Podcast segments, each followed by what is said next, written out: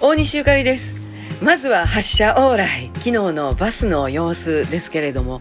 やっぱこんな時期やからかな。バスパッツパツに人が乗ってるわけじゃなかったんですね、えー、新宿から八王子とかいくつかの停留所を通って大阪に向かうバスなんですけど最初と最後は街中を通るからよう揺れます。バスも軽い。そうなんでか。お客さん3人やで。私入れて3人やで。でそっから45人入ってきはったんですけどそれでもね10人切ってますからもう軽いゆっさゆさのバススですよ。大丈夫か？感じですけどね。だからその揺れにね、最初のね、揺れにちょっとやられてしまって、途中のあの高速はもうシューッとまっすぐなんで全然大丈夫なんですけど、だから最初もうなんかしんどいなと思って、えー、しんどいな思ってて、パッと目覚めたらもう朝やって、な寝てたんやんちゅう話ですよね。